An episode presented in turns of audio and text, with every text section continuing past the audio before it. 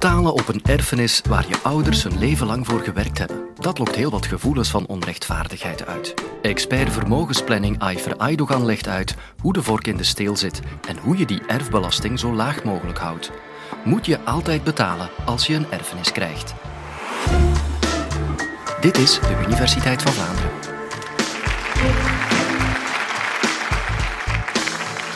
Er zal een dag komen dat u nog ik nog op deze planeet rondlopen. Vandaag leeft u, u werkt, u spaart, u koopt, u verkoopt, maar uw bestaan is eindig. Dat neemt niet weg dat het vermogen dat u tijdens uw leven heeft opgebouwd, dat dat blijft voortbestaan. De tijd dat iemand samen met zijn bezittingen werd begraven, ligt ver achter ons. Wat gebeurt er dan met uw vermogen na uw overlijden? Wel, dat zal een nieuwe bestemming krijgen. Er zullen nieuwe eigenaars zijn. Dat, dames en heren, zijn uw erfgenamen. Zij krijgen uw vermogen na uw overlijden. Is dat gratis en voor niets? Niet in België. Uw erfgenamen moeten erfbelasting betalen. En de vraag nu is of zij dat steeds moeten doen, dan wel of de erfbelasting beperkt kan worden. Ik wil eerst toch beklemtonen dat het dus niet het overlijden is dat belast wordt, maar wel de vermogensoverdracht die daarop volgt. Dat is een nuance die toch wel belangrijk is. Want al te vaak zal u horen dat erfbelasting op een overlijden onaanvaardbaar is. U mag natuurlijk denken wat u wil over de erfbelasting, maar het is misschien toch goed om te onthouden dat het dus niet het overlijden is dat belast wordt, maar de vermogensoverdracht die daarop volgt. Ook wil ik beklemtonen dat er in principe niets mis is met het willen besparen van erfbelasting. U moet echter voorzichtig zijn. Ten eerste omdat u goed de gevolgen moet beseffen van wat u aan het doen bent. En ten tweede omdat de fiscus meekijkt of u er niet de kantjes van aan het afrijden bent. Ikzelf besteed veel tijd aan het bestuderen en onderzoeken van de beslissingen van de fiscus om zo correct advies te verlenen wanneer ik daarom gevraagd word. Dit terzijde. De materie van de erfbelasting is in België geregionaliseerd.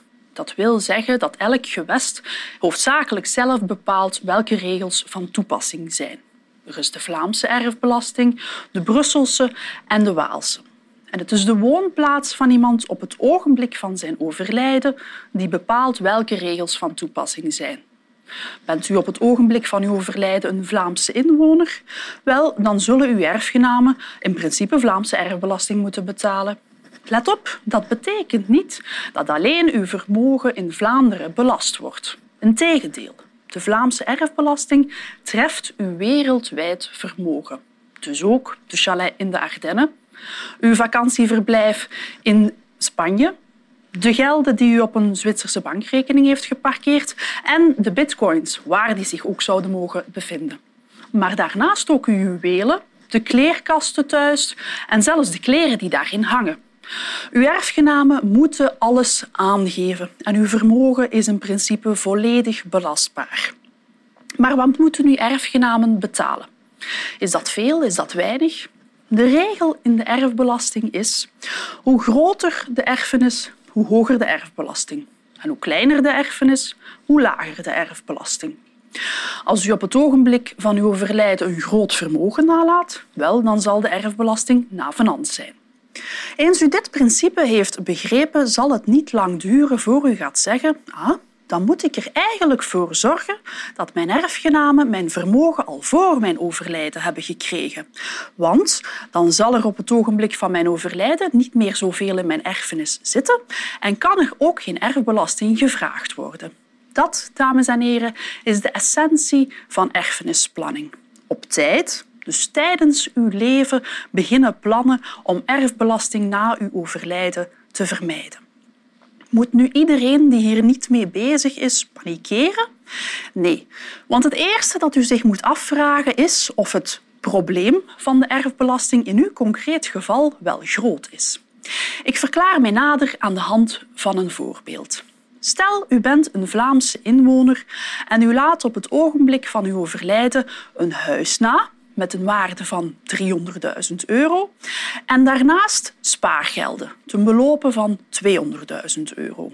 Uw erfgenamen zijn uw twee kinderen. Zij erven dus elk de helft van het huis en de helft van de gelden. De totale erfbelasting die elk kind zal moeten betalen bedraagt in totaal 16.500 euro. Dat is een gemiddelde van 6,6 procent van de erfenis die zij krijgen. Als u vindt dat dat al bij al meevalt, dan moet u zich misschien van erfenisplanning niet zoveel aantrekken. Vindt u dat daarentegen een hoog bedrag of zijn de cijfers in uw concreet geval substantieel hoger, dan is het misschien wel nuttig om u te informeren. De tarieven in de erfbelasting in Vlaanderen tussen partners en tussen ouders en kinderen zijn trouwens oplopend. De eerste schijf van 50.000 euro wordt in principe aan 3% belast. Al wat u erft tussen de 50 en de 250.000 euro aan 9% En erft u meer dan 250.000 euro, dan zal het stuk boven die 250.000 euro aan 27% worden belast. De clue is dus in feite om ervoor te zorgen dat u uw vermogen begint uit te delen tijdens uw leven. En er zijn twee manieren om dat te doen. Ofwel begint u goed uit te geven, ofwel begint u door te geven. En met doorgeven bedoel ik schenken, dames en heren. U zou bijvoorbeeld tijdens uw leven al wat geld kunnen schenken aan de kinderen door een simpele bankoverschrijving te doen. Schenken is doorgaans veel goedkoper dan laten erven en kan voor zaken zoals geld soms zelfs gratis. Ik zie in de praktijk dat men daar vaak voor open staat, voor het doen van schenkingen aan de kinderen. Maar er is één opmerking die regelmatig terugkomt. En die is ik wil gerust schenken aan mijn kinderen, maar ik wil vermijden dat ik zelf later in de problemen kom, omdat ik misschien te veel heb geschonken. En ik wil zeker niet moeten gaan bedelen bij de kinderen. En dan komt men wel eens met het voorstel om de schenking zo lang mogelijk uit te stellen, tot het levenseinde nadert tot men bijna overleden is. Want dan kan men natuurlijk en fiscaal optimaliseren door nog een schenking te doen en riskeert men veel minder om behoeftig te worden door de schenkingen die men tijdens zijn leven heeft gedaan. Dat, dames en heren, heet schenken in extremis. Schenken op het meest uiterlijke moment. Maar laat de overheid dat toe dat men zo kort voor zijn overlijden nog een schenking doet en zo erfbelasting beperkt? Ja en nee. U staat voor een keuze. Ofwel gaat u een schenking doen en wordt daar schenkbelasting op betaald. Voor een schenking van geld aan uw kinderen is dat 3% Ofwel gaat u de schenking doen en wordt daar geen schenkbelasting op betaald. Ik hoor u denken, als er een optie is om geen schenkbelasting te betalen, waarom zouden we dat dan wel willen doen? Wel, omdat de wetgever zegt als er een schenking gebeurt zonder dat er schenkbelasting is betaald en de schenker komt in de eerste drie jaar na de schenking te overlijden, dan mag de fiscus doen alsof u dat geld nooit had weggeschonken, alsof het nog steeds in uw vermogen aanwezig was op het ogenblik van uw overlijden en dus aan erfbelasting onderwerpen. Dat, dames en heren, heet belasten op basis van een wettelijke fictie. U heeft het geld al geschonken tijdens uw leven, maar de fiscus mag doen alsof het er nog steeds is en uw erfgenamen toch erfbelasting vragen. Die termijn van drie jaar, dames en heren, men overweegt die trouwens om in Vlaanderen te verlengen tot vier jaar. U staat dus in feite voor een risicoafweging. Ofwel gaat u gratis schenken en is er nog een risico voor de komende drie jaar, ofwel vermijdt u dat risico door de schenkbelasting ineens braaf te betalen. U begrijpt dat de omvang van dat risico ook afhankelijk is van de leeftijd van de schenker.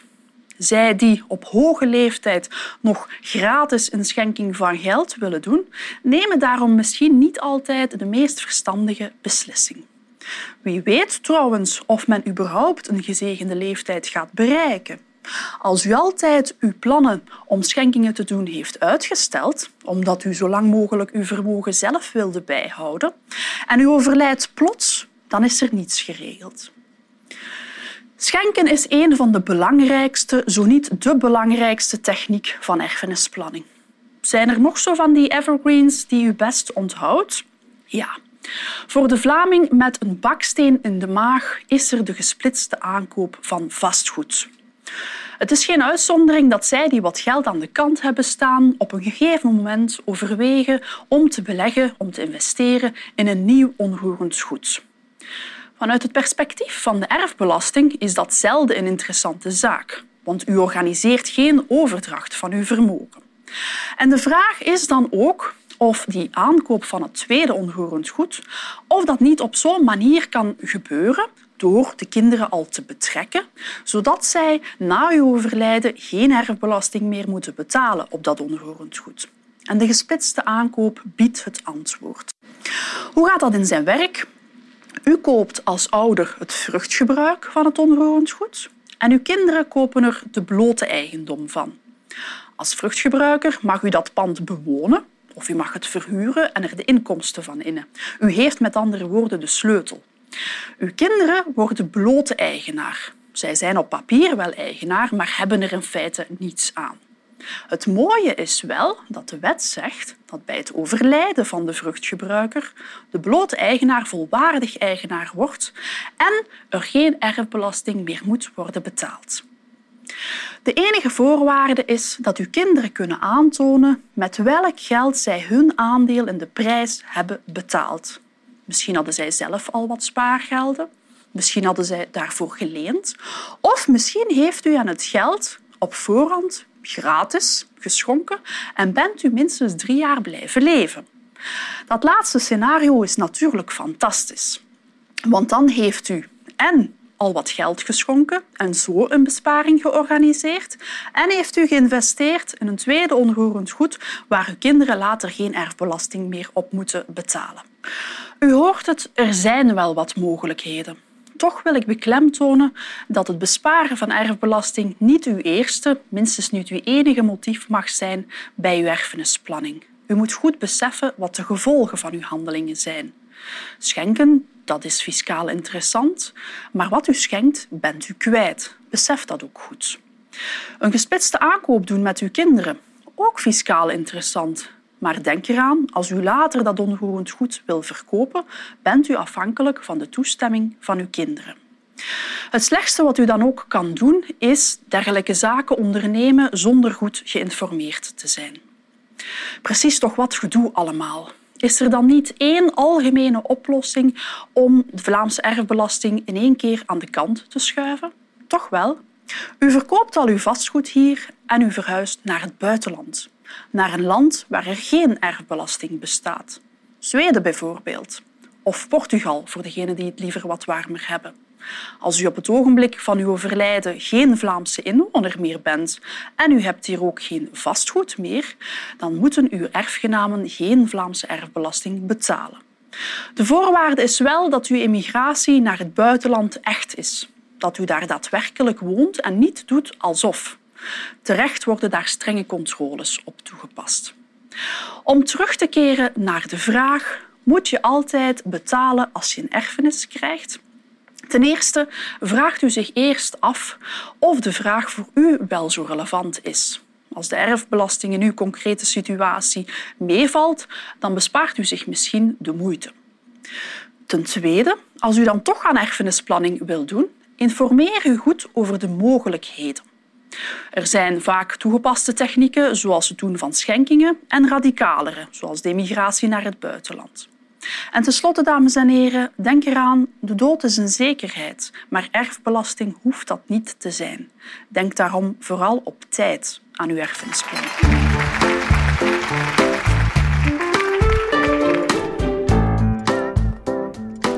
Misschien wil je je kinderen helemaal niets nalaten. Dat is mogelijk. In zekere zin althans. Luister maar naar podcast 204. Hoe onterf je je kind met professor Alain Verbeke.